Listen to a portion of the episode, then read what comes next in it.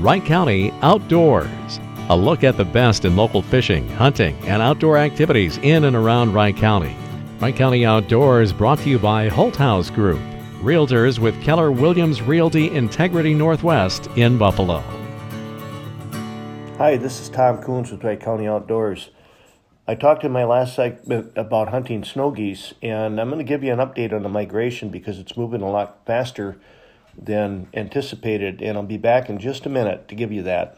Hi, everyone. John Holthouse here with the new listing of the week, soon to be on the market. With 2.34 acres and awesome views located just northwest of Buffalo, this two bedroom, two bath country home has incredible countryside views north, south, and with many updates.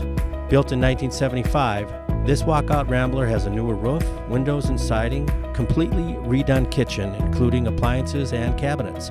It also has a finished lower level family room with fireplace, two car garage, plus a 30 by 40 pole shed.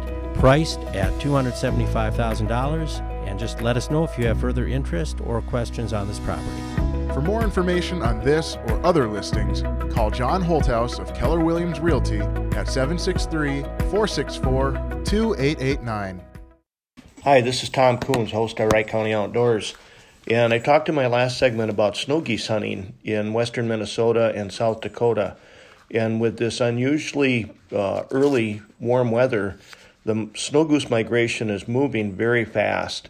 Uh, South Dakota is almost covered up in snow geese right now in northern Nebraska, and they'll be moving into North Dakota probably within the next week. So, if it's something you want to try, uh, I'd really suggest you get out there and try it uh, this year. It's an unbelievable experience seeing the number of snow geese that move across the state of South Dakota.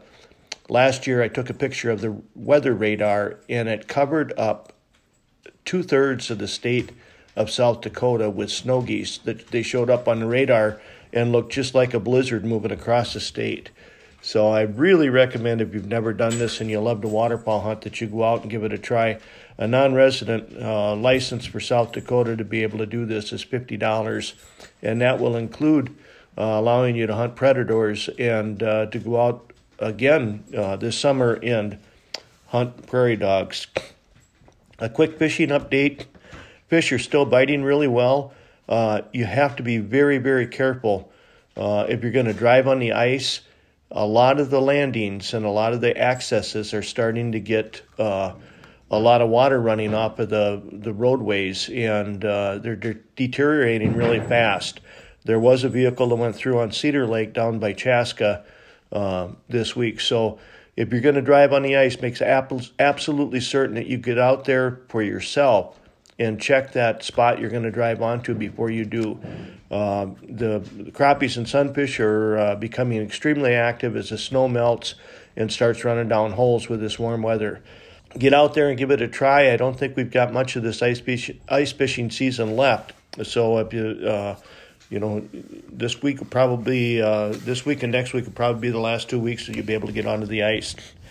Good luck in the outdoors and have a great time. We got a lot to offer here in Wright County.